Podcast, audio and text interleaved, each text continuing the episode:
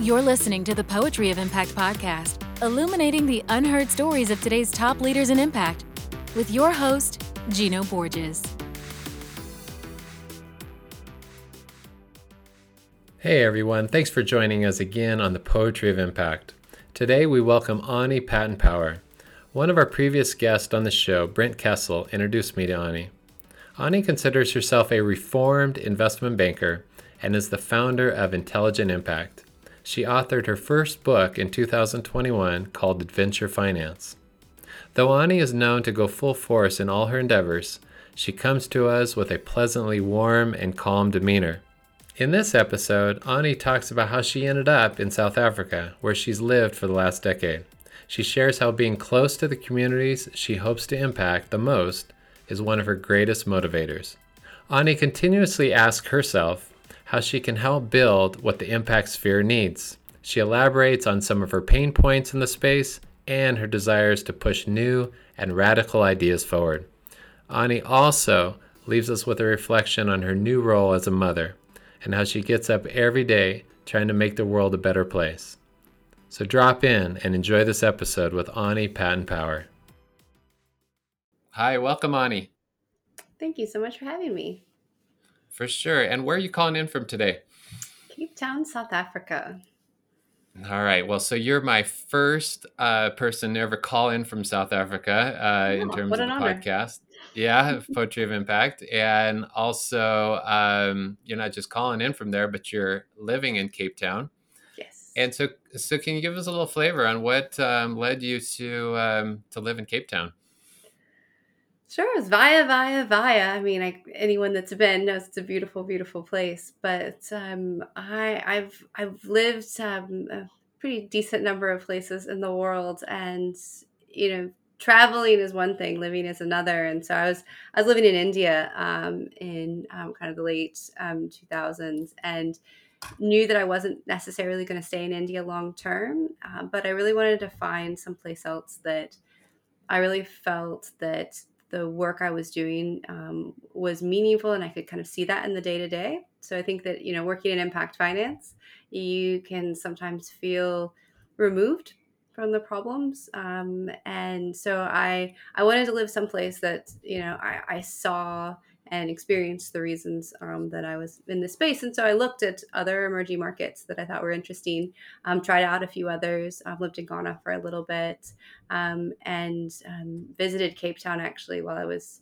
um, in the UK. And it's just, it's a really, it's a nice place to live, but it's also a place that you are starkly reminded every single day why inequality is you know, something that has been created and needs to be eradicated. And um, you know also why we need to protect the the beautiful natural world as well. So in those ways it's it's it's a great motivator. It's a beautiful place to live wonderful people.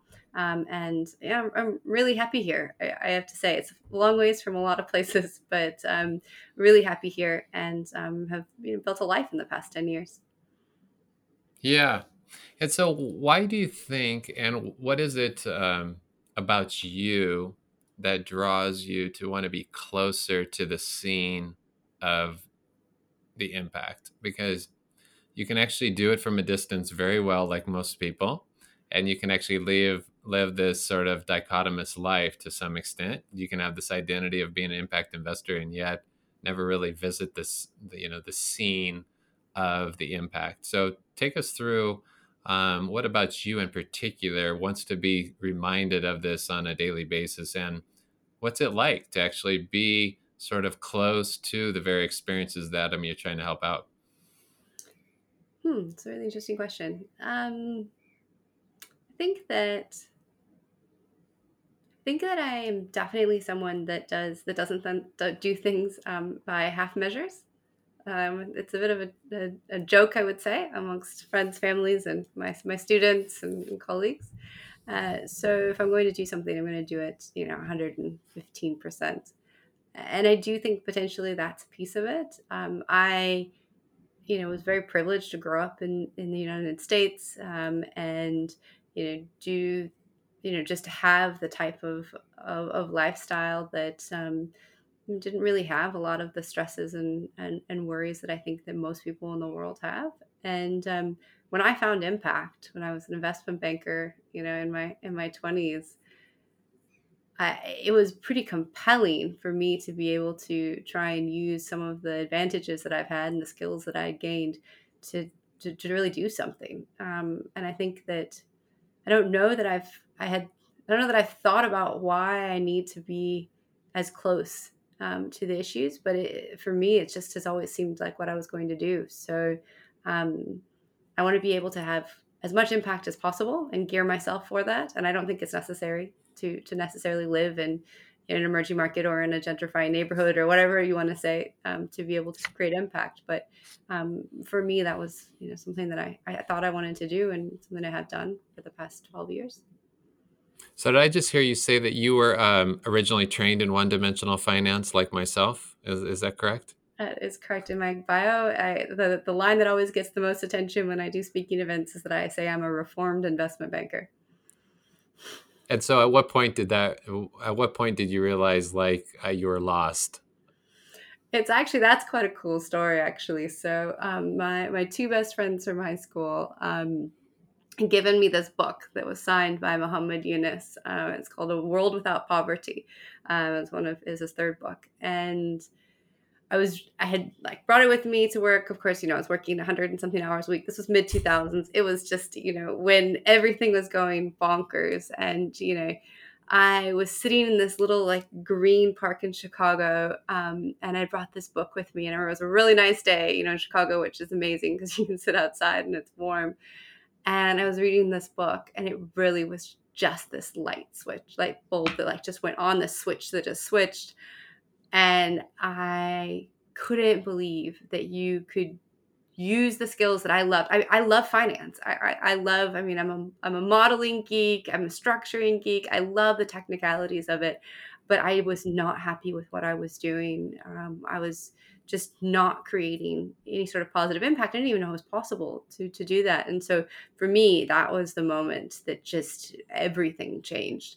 And you know, it's quite funny. You know, I got actually the chance a few years later to introduce Muhammad Yunus um, at, oh, a, wow. at an event um, that we had, and and so I got to tell this story. Um, and um, and then you know in the dinner afterwards you know we, we got to have this really lovely long meaningful conversation. And so and that was you know really full circle for me of you know having this this moment. And i think for me it's really been um, i'm sure we'll talk about it but I, published my first book this year and getting to hear people talk about you know reading my book and having that light bulb moment it's just I, i'm i'm just i'm so like grateful that I was in that place at that moment and I was able to make the decision relatively early in my career um, to, you know, spend what I wanted to do in impact. And that wasn't easy. I'm sure we'll talk about that. But I mean, in 2008, to say that you wanted to go into impact investing when it wasn't really even a term was a very difficult challenge. But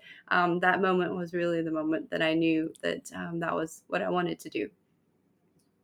And why do you think people laugh when you label yourself as a reformed M&A financier? Curious. I mean, I, I, I have my idea, but I'm curious about what you think it might be.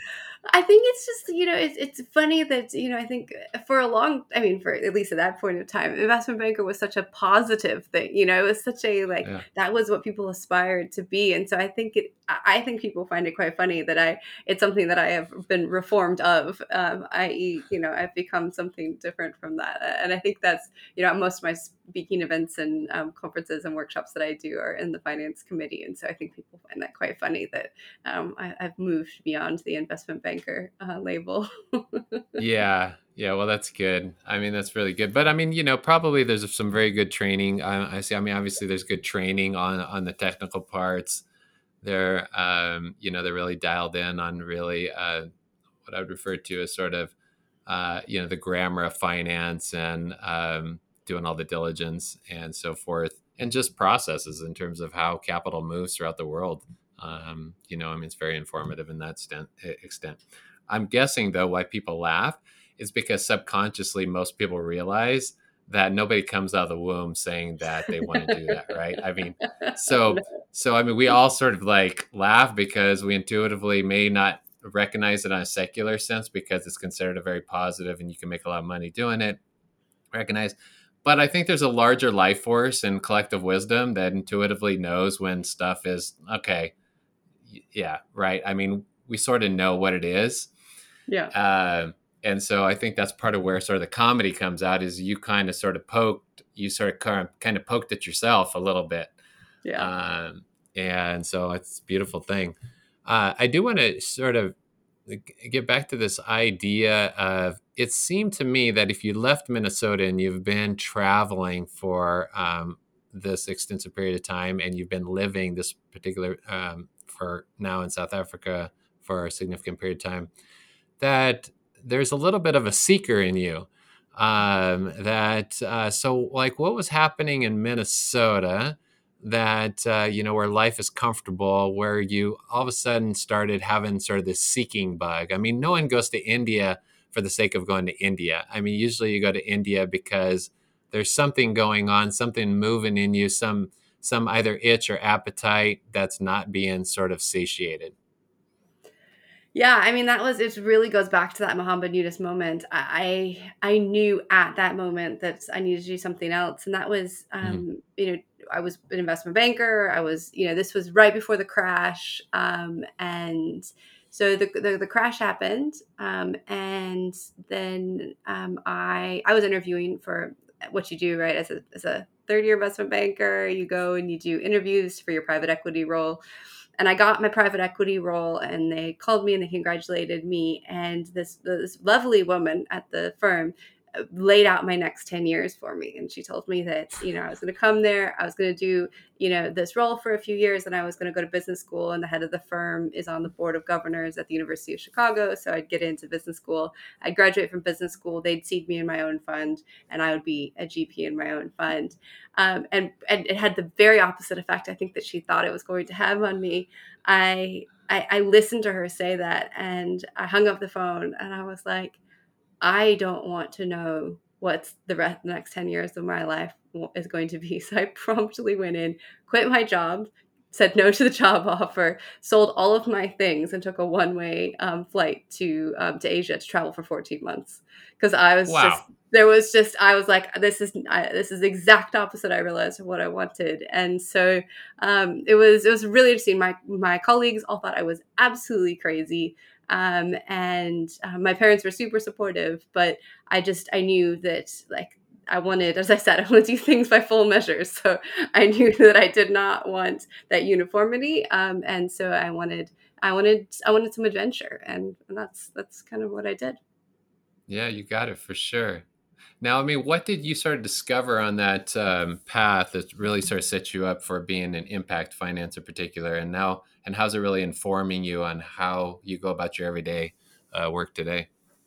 So I went to go visit a, a, friend. So while I was doing my 14 months of travel, I ended up actually spending about six months of it in India um, and um, was really exposed to the microfinance space in India and started to do some searching around impact financing. I didn't have a lot of the language yet. Um, you know, again, this was 2009 now, still super early. Um, you know, there wasn't a, there weren't a lot of roles in the space. I got connected to someone who then connected me to someone else and ended up um, speaking with uh, one of the founders of Unitus Capital, um, and really all of a sudden, this which is an investment bank in um, India, one of the first to do essentially as a social investment bank, so placing money for social enterprises at the time, just MFIs, and so they had this language of you know, and it was oh, I, I just there's these people and they're doing this work and it's very similar to the work that I did except it's you know so positive. And so it, for me it was just this massive eye-opening experience. So I ended up then moving to India to work with Unitus Capital um, as I got there the microfinance uh, market crashed in India. And so it ended up being really fortuitous because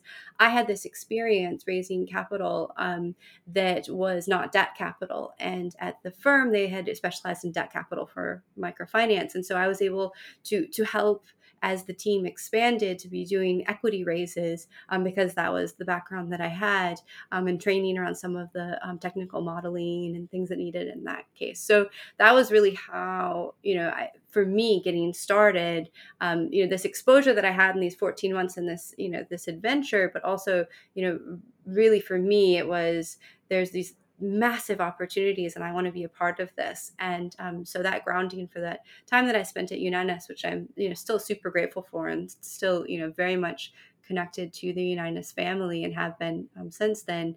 Um, in fact, one of the first deals I worked on was this tiny little fund that wanted to, to do impact investing but was just getting going um, named Leapfrog. Hmm. Leapfrog? Leapfrog, the Leapfrog. That was we did some of their first deals, um, help fund them um, for Andrew and them. So it's uh, so the, it's which is fun, right? So when you, I mean, I feel very grateful that in some ways I've gotten to grow up with the space um, yeah. You know, I was I was very young, you know, twenty something, um, with a little bit of knowledge about investment banking, and you know, got to kind of walk into um, the space that was still find very much finding itself, um, and and grow along with it. And I think for me, the guiding force with all of that, you know, from India and then you know, going to the UK um, and at the University of Oxford and then in Ghana where I worked for a bit, and then here in South Africa, I've just continued to ask myself what does the space need? And like what do i have? What skills do i have that i can help um, with that? And that's really been my guiding um, force is just you know how do i help build what the space needs? Um, and it's it's pushed me in a lot of different directions but it's been a really nice force. And how is that uh, ani? I mean how are you how are you building what the space needs it, it sounds like you're wearing some different hats but i'm guessing that there's a lot of synchronicity amongst the different hats yeah, so I wear, wear a lot of hats. Sometimes I forget. I have too many hats that I don't know what to wear. I have always focused though very pretty specifically and it's um it's been quite fun around innovative financial structuring. So since the very beginning, and I think you know in India there was this group of um, you know really interesting people. Some people you may know, like Ross Baird, for instance, floating around at the time, and others that have been on on your podcast that you know, we were space was just kind of coming together and we were talking about it. And I think for me, one of the things, the questions I kept asking um, was, are we using the right structures? Is, is private equity and venture capital and kind of the traditional um, debt structures, are they the right structures to use to be able to allocate this capital? And you know at the time it was, it was it was really interesting because people were like the questions we were asking was like can can we even make money right and and so i think sometimes uh, i was even asking harder questions than we needed to be is you know people were like well you know maybe we shouldn't be you know rethinking the whole model. We don't even know if this works. But um, i think i've pretty consistently been asking those. And then so what i what i've tried to do um, for the past now 13 years is to try and figure out what are the right structures um, what actually what are the right vehicles and how do how we invest um, affect what we invest in. So I, i've very much focused on that how we allocate capital um, alongside the what we allocate capital to but the how we allocate capital. So you know now what i do is i um, i'm an author. I, I, wrote a book on this called adventure finance. Um, i'm an academic. Um, I, I, teach i lecture um, at uh, the university of oxford london school of economics amongst others. Um, i am an angel investor here in south africa um, and then I'm an advisor. So I work with high net worth, family offices, um, development finance institutions, really any funder that is interested in um, how do they allocate capital um, and um, have been designing you know, structures and um, consulting on, on strategies since then. So for me, it's it's really interesting. Now we have I've been calling it innovative financing for for a lot of years now. It's actually it's a thing. Um, at the beginning, one more story. Stop with this one, but we were at this. I was working on here in Cape Town. Um, I started um, when I was here in Cape Town um, something called the Bertha Center for um, Social Innovation, and I created what was called the Innovative Financing Initiative. And the marketing person came to me and she was like, "We use innovative too many times, so you're going to need to think of another." adjective um, for your financing initiative. And I was like, no, it's innovative financing. She's like, I Googled it. It's not a thing. So you're going to need to come up with something else. And I like held firm that it was going to be innovative financing. Um, and so was, and so I'm glad I did. yeah. So, I mean, take us through the little bit of the weeds on that. Um, take us through a little bit of the weeds on how, um, when you ask yourself, are we using the right structures? That's interesting to me because a lot of people probably have their boxes. And if it doesn't, if the deal doesn't fit the boxes, the capital doesn't move. And so maybe take us through an example of where something traditionally would have not proceeded forward, but when all of a sudden, you know, you touched the project and you got in there and started moving the pieces around and started talking to people, I mean, how did it look different as a result? Yeah, sure. So, you know, because of the my experience, I've, I worked a lot with early stage investing. Um, I've also done, you know, large, um, large vehicles as well. But, you know, for instance, most social entrepreneurs don't fit the venture capital mindset, which is, you know, grow exponentially, um, sell um, when you can, um, and um, and that's you know that's the life cycle. Build, you know, grow, sell. Um, and, and that's because a lot of social entrepreneurs um, and impact enterprises are addressing issues that do need scale, um, but certainly not scale at all costs. Um, and in some cases, are markets um, and are operating within markets that there is very likely not to be a, um, an exit opportunity like an IPO. So you're talking yeah. emerging markets. So there's just there's a lot of characteristics that and, and a lot of entrepreneurs that are doing this for you know, reasons that go far beyond wanting to flip a company in four or five years. So I've worked with a lot of entrepreneurs over the years, and this was you know even just the, the theoretical at the beginning was asking the question: so there's something other than VC? Is there something other than private equity mentality? And so uh, I realized that we needed to be doing something that wasn't theoretical, and so you know working with funders that were already doing some of this work and the ones that wanted to, to, to really test out structures that didn't look like VC. So, for instance, um, something that I've, I've done a bit with and I'm, working quite a lot on now, it's in my book, is something called redeemable equity, which allows a founder to repurchase the equity at either a predetermined um, amount or a mutually agreed upon amount um, in the future. And what it allows entrepreneurs to do is to take on early stage equity funding, which they need, um, but to be able to create a pathway for them to exit that doesn't involve them selling or listing or having to grow at an exponential rate. Um, and it's something, it sounds quite simple, but it's actually very complex. It's, you know, there's regulatory issues, there's tax issues, you know, there's lots of different implications. But what I found over the past few years working with myself and then with other funders is that it really meets a very specific need and it allows funding to flow to an entrepreneur that otherwise would not be able to access impact capital. And it's and I think that's incredibly important. And I think if you look at who gets VC funding and who allocates VC funding, we can pretty much agree that the demographic is, is, is not representative of how we want this capital system to work. Um, so part of it is yes, we need to hire more women, more people of color into the space, but part of it maybe we need to look at the instrument. Maybe the instrument itself is precluding people from being involved. Um, and so I think that for me, so there's instruments, there's processes, you know, there's inherent biases. And so we need to address all of them. Um, and I do see, so for instance, Village Capital, who I work with quite a bit, you know, they've been using different processes um, around decision making, peer based decision making, and different instruments like uh, redeemable equity um, and, and um, others that are similar. And their cohorts are much more diverse than hmm. average mm. VC cohorts. And they've done a whole randomized control trial on it. They've done, I mean, there is significant results that show that if we change the process and change the actual investment structure, in addition to just who makes the decisions, um, we can have significant impact. And that's just on who's running the companies. And that has, you know, ripple effects with the actual impact um, at the ground.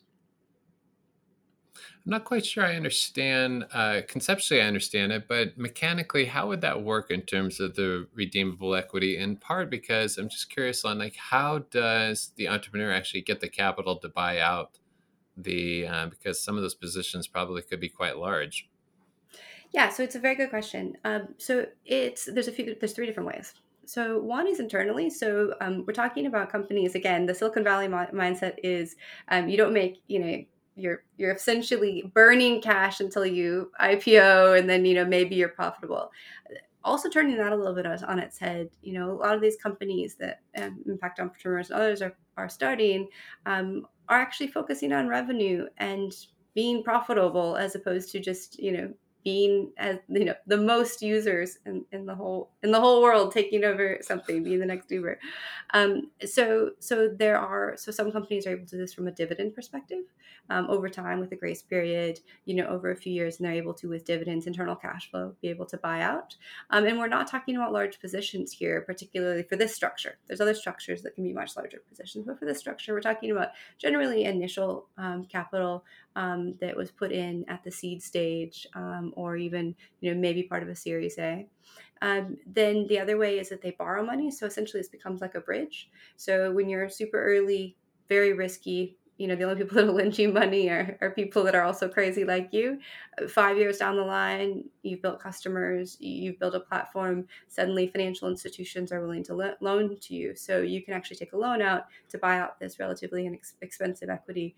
And then thirdly you find investors that are wanting to invest um, that are willing to then buy out um, at this price point which you know will be you know cheap in essence um, that for um, for these investors. And so that's essentially how it works. I see.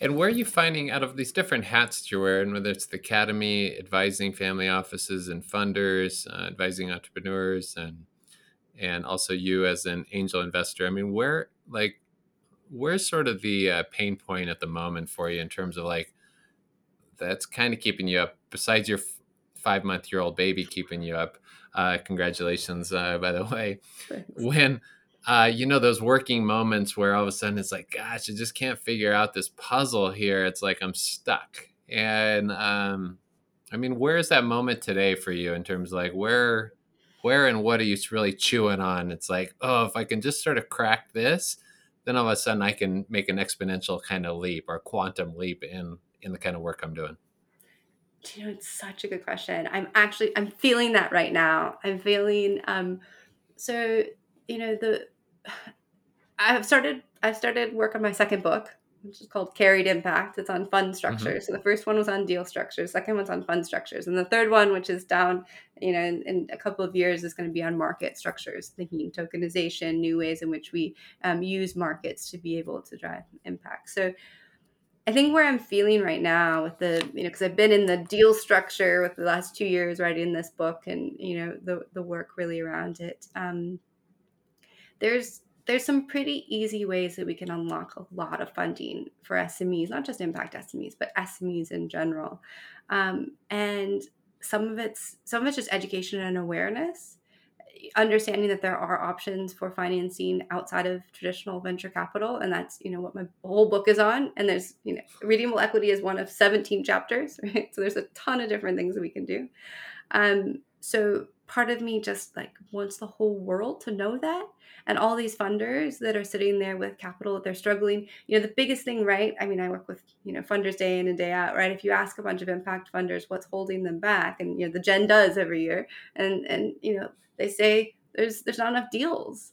Um, but that's uh, precisely because often they're holding capital that it has these restrictions that, that restrict it to a very small number of companies. And so there's, and I think that, you know, maybe I'm going to be a broken record on this, but, you know, if we limit impact investing to traditional historic ways of thinking about risk and thinking about structuring, then we're just going to replicate um, you know what's happened in traditional finance. And so there's a piece of me that's that's really excited about all this capital that's flowing into impact um, but there's also a piece of me that's like just kind of like wants to continue to just like shake the establishment and be like let like let's really let's do this differently. Like there's so much money sitting you know in in foundations in you know even in, in big institutions. I think family offices have been great movers on this.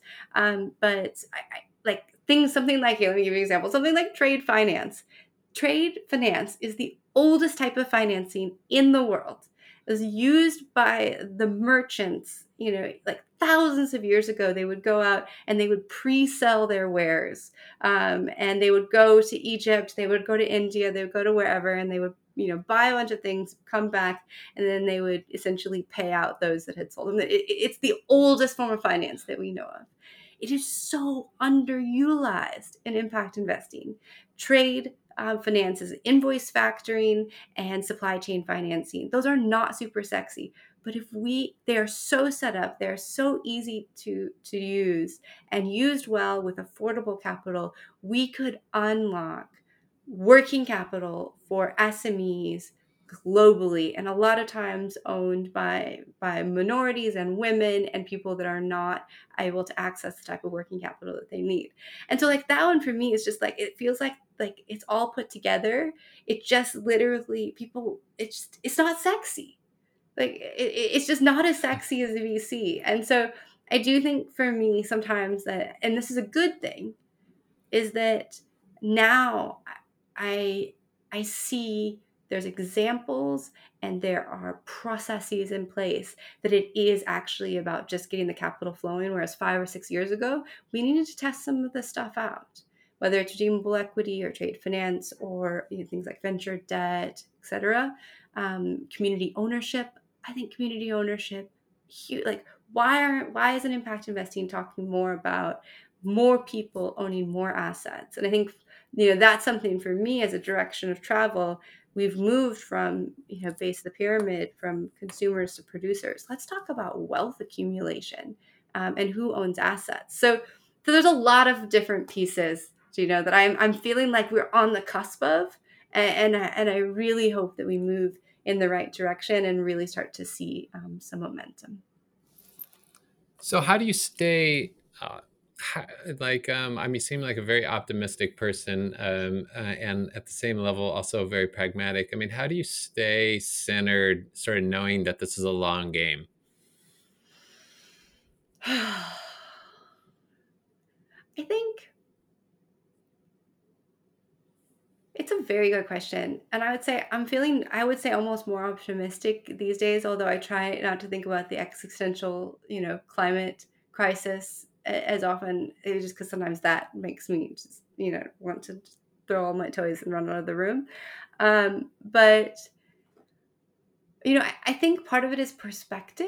I have because i've been in the space you know since you know, I remember being really excited about the first JP Morgan report that said there were $7 billion in impact investing. And that was really exciting. Um, and I had slides that I used to teach that were like, maybe by 2020, we'll have a trillion dollars. And we do basically have a trillion dollars in it's 2020. So I do think some of that perspective is nice. I also think I, I, I maybe you can hear it in my voice. There is some frustration that I have that we've gotten this point and we haven't changed enough. Um, I think you know, one of my pieces in Impact Alpha, you know, I, I've said like we didn't come here to play at the margins. We came here to revolutionize finance. Like that's what we say we're doing in impact. And it doesn't feel like we're doing that. Um, but I think for me, it's just I get to as you said, you get to engage with amazing people in impact. And so I get energy from all these people around me that are doing this work and friends that I've known for the entire time, you know, I've been in this space that are equally committed to it. And then my students, you know, I, I just I think it's it's people and um it is a long game now having a, a, a tiny baby that'll be, you know, in who knows what's going to happen in 20 or 30 or 40 years. Um, but I really hope I will grow, and I really hope that I'm, you know, raising an eco warrior and a feminist that's going to, you know, take take the fight, take the good fight forward. Yeah. And sometimes I liked, you know, that my students, like, I've been so used to, I think, in the past 10 years going into boardrooms and being patted on the head and being kind of like having to really swing for the fences to prove to these finance people that you know impact is serious i like sometimes now i'm in rooms where i'm not revolutionary enough. Like my students are like that's not enough. Like you're not that's like you know like pushing me on that. And that feels good. Like sometimes i like have to like i get like a little like oh but like knowing that like that's what the direction and travel of travel it, it's like not enough systems change. Like i feel like i'm you know on the margins and it's not enough. That that actually gets me excited that um, that hopefully you know I'll be you know some you know old professor that's like you know been talking about how things were back in my day and people are going to think that you know I'm an old fogey at some point that's fine. I'm happy with that. So are you suggesting that um, students these days in their 20s are seeing impact as second nature? It's it's normalized. Now it's it's not a question of if it's more a question of what and and the how of what impact looks like and how far to take it the scope of it uh, how deep and the details and all that kind of stuff like it's it's second nature to them like i mean they don't want to do anything related to one dimensional finance i do think so i, I, mean think... exclusively i mean exclusively yeah. i mean yeah. yeah. your students probably because you're probably framed as a yeah yeah yeah exactly. So, I mean, maybe my question probably needs yes. a little uh, context, but no, no, no. I do think I do think you're you're right in the sense that they take it as a given. I think what I'm seeing my students, and again, it is a self selection of you know students that you know go to Oxford, go to LSE, that like come to my class, um, but they they're really asking bigger questions. I think, and it pushed me to ask bigger questions about the system so it's not just, you know, does venture capital work? They're asking about, you know, capitalism. Um, yeah. and and you know, it's not just, you know, should private equity fund managers own a company? It's, you know, should there be private ownership? So so I do think that that type of questioning is, you know, is really right. And, and it goes to this fundamental. So so the fundamental idea that we're trying to make the world a better place. And so for them, this you know whether it's the need of regulation or individuals to like push companies to do this um, i think they take they take that as a given and they take what i love and and i think this is nice kind of in the space in general we've, we've really taken away this bias of to do the inability to do well and do good and I'm quite happy to see that kind of, you know, just like leave that the implicit returns bias. I don't see that as much anymore. People that uh, tell me, "Oh, well, if you're doing impact investing, you're making less money." That, that that doesn't seem to be. But I like that they're asking, "But why are you making so much money? Like, why are impact investor? What what's being left on the table? You know, what deals aren't being done?" So I like that. I like that it's not, you know, let's prove that we can be as good at finance as everyone else. They're saying, "What like these rules of this game suck. like why are we still playing by these rules? And I think that that's right. Like we, I think we're so conditioned to kind of tinker, and and I think really a lot of them are just very disillusioned with the whole system that has created what where we are today.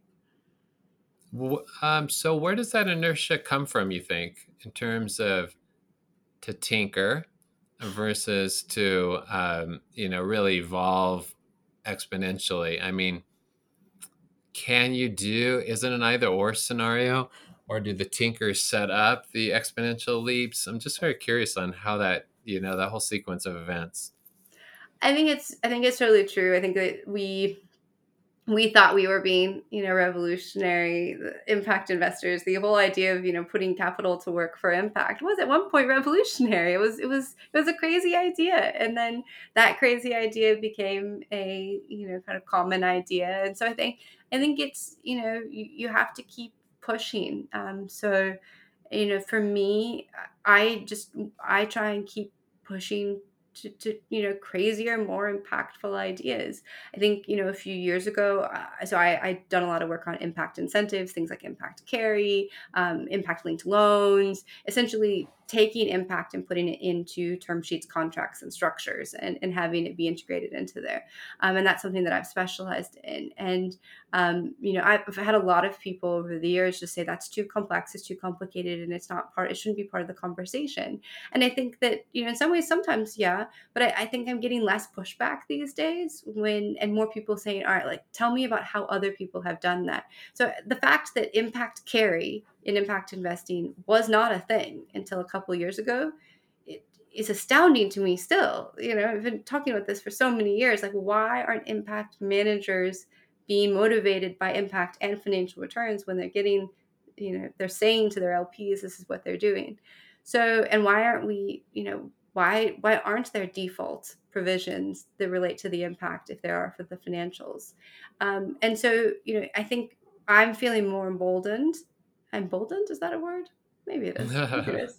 Um, to you know to push the limits partially because you know there's you be, some of the things that used to be radical are now commonplace. And i hope that's how we keep evolving. Um, and it does take you know the I, I say jokingly that i've hit my head against the wall so many times. Either i have a concussion or i'll get through the wall. Um, and it does feel like a little bit of both sometimes. Like it's hard to do things that no one's ever done but once you've done them it seems inevitable so I think that's kind of where we're starting to get to. You know, the uh, the first hundred million dollar fund, you know, an impact seemed a really big deal. Now it's like, you know, oh, how many how many of them do we have? There's billion dollar funds. Like it's just it, was hard though. It's still hard to raise a ten million dollar fund for some people. Um, so I think there's you know there's a long ways to go. We've got a long ways to go in impact investing, um, but we actually have come a long ways. Um, so I'm just hopeful that we'll keep the momentum will grow. And I, and I don't want it to just be capital. I, I really, I really, really fundamentally believe, um, and this is what my whole career has been around, is that we need to think about how we are allocating and what type of incentives we're putting in our capital, um, because otherwise we are going to replicate the financial system, and we don't want that. So I love this idea that you uh, started with a book on deals and working on structure of deals and the structure of funds. Uh, a little bit what you're talking about right now, the impact carry and, and some of the new terminology. Uh, love that idea. And it seems like you have another uh, book in the works, uh, potentially on markets as well. And so that seems like a very natural evolution. And I heard you talk about tokenization and community ownership and all that stuff. I mean, what's the inspiration there for you? Yeah, so a few years ago, I um, I kind of took a um, a little bit of a, a kind of a break um, from some of the other work I was doing, and really threw myself into the world of exponential technologies because I, I knew that we need I, I, I knew there was some problems that I wasn't going to be able to solve purely through financial structuring, and so I really wanted to understand how technology was going to be useful and how we allocate capital, how we design funds, um, and um, really um, you know how we build markets. And so for me, you know, being you know, I've kind of went headlong into the, you know, blockchain, AI, remote sensing, kind of those, those types of technologies. And so I learned a lot, did quite a bit of work, um, and still do um, some in the blockchain space. And I really believe that the idea of distributed ledger, Web 3.0, whatever you want to call it, um, is going to usher in new ways in which we own assets, we, we move assets. Um, and um, I think they're on the collective ownership of data. Impact measurement is going to be very affected um, by, um, by all of the exponential technologies. And so there's um, there's probably a whole book on that that I could write. Um, have written a few big papers on it, um, but I think it's going to be really exciting to be able to use these tech, harness these technologies to be able to better collect impact data, um, better allocate funds, allow more communities and larger pools of, ca- of people to own um, assets, um, and could talk about that for you know hours and hours.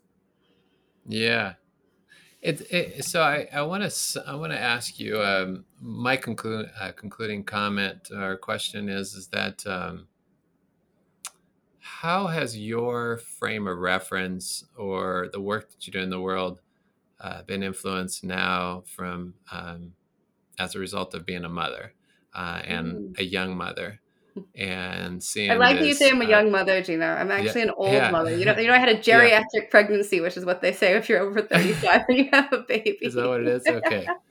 well, we also had a geriatric pregnancy in our household then. Uh, well, I would say a young parent then. Uh, and or yeah, you're at the beginning stages of parenting, and it's had a huge influence on me. And for instance, at so many levels, I um, realized that, especially like when the smoke in the west start comes every summer, and the fires start burning out west, and there was, uh, you know, I'm a pretty wild creature. Like I need to be outside for the bulk of my day. And it's like I can only do so much stuff in an office in front of computer screen, but I like being outdoors. And obviously a kid does too. Like kids love being outside. And parents love their kids being outside as well. It's always it's a good thing. And when none of us could go outside because the uh, air quality was just off the charts and it was apocalyptic darkness around us of smoke, it dawned on me it's like what like what is all this worth if like we can't even go outside? Um, it's like I am not a a person that's interested in living. I'm not. I'm interested in the universe, not the metaverse. Um, I'm interested in the tangible, sensual world, uh, the visceral world, the analog world. I want to walk barefoot. I don't want to have my shoes on and, and uh, in a, behind a computer screen. It's like so. There's and I realized like wow, I, I got to do. You know, I have to sort of. I guess I got to this point I want to I want to be able to respond to Nathan in 20 years when he sort of develops the faculties and maybe maybe might know by a teenager and he says like were you aware of this? And then like what were you doing during that time? And I want to just at least be able to say hey look um, I did my best and here's what I think happened as a result. Obviously there probably was always more I could have done but it felt like it wasn't fair to just sit on the sidelines and think that life sort of comfortable as it is at the moment is is the right way to move forward um, or that we should just sort of stay there so i'm just curious on on how your life has been shaped as a result of um, becoming a mother and sort of ushering in new new young life it's an interesting question. I don't know that I've reflected on it at all. I don't know that I've had enough sleep to reflect on it at all over the past five months. Of course, yeah. Um, yeah, you know, I mean, I think I was very shaped by um, some travel I did in, in college um, and getting to see real poverty for the first time um, and just the the real unfairness of it. Um, and so I think as much as, you know, for my for my daughter that you know I, I, want the world to be from a gender perspective. I want her to be able to you know not go through things that i've gone through for from a climate change perspective. You know i want her to still be in a beautiful world. I do think that here to date i've been inspired by you know the, the vast amounts of times i've spent in and around the unfairness of inequality um, and that manifests itself within you know climate as well as within living conditions. Um, and I, I just still for me fundamentally it's just the fact that we can live in a world with such disparity um, just really difficult. Um, and so i think that um, i want my daughter to be you know, obviously she'll be exposed to it. She's, you know, growing up as a, as a South African. Um, but um, yeah, I, I really hope that when she asks me that question, um, and I hope it's early. We always joke that her first word will be impact because sometimes she sits on my Zoom calls and she's, you know, in the womb, she was, you know, I was teaching all my classes. But, you know, I, I, I want to make sure that she realizes that, you know, I was getting up every day trying to trying to change this. And as you said, there's stuff that you know there's more that we could have done. Um, but um, but I hope there is some change I can point her to. That's what I hope. I hope there's something that I can say, you know, this is different because of something that I did. Um, and who knows, maybe we will. Hmm.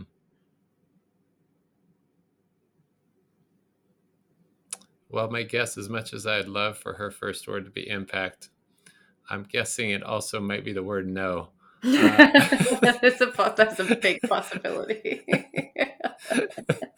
I would say, evolutionarily speaking, the odds are probably more inclined to be no than impact. Oh, but I hold out hope, and please keep me updated on how that goes. Um, it didn't go that way in my household, but uh, I, I am open to.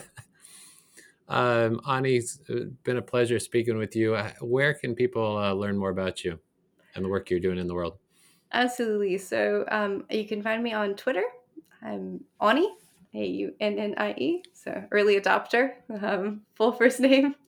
Uh, LinkedIn's a great place um, to connect with me as well, Ani Patton Power. Um, and then if you want to know more about uh, the book, uh, adventure.finance is the um, is the page for that. And you can find Adventure Finance on Amazon or at your local retailer, which is I would prefer for you to do. Um, and if you're wanting to find your local retailer, actually adventure.finance, I've got something on there that'll help you in both the UK and the US. And then elsewhere in the world, you may have to use uh, Big Bag Amazon. Um, but um, I'm I'm very active um, on um, social media and um, you know publishing on Impact Alpha and other mediums. So um, I encourage you to um, to connect with me, read the book. Um, it's a lot of heart and soul in the book, and hopefully enjoyable. Thank you so much, Ani. It's great having you. Lovely to be here. Thanks for the invitation.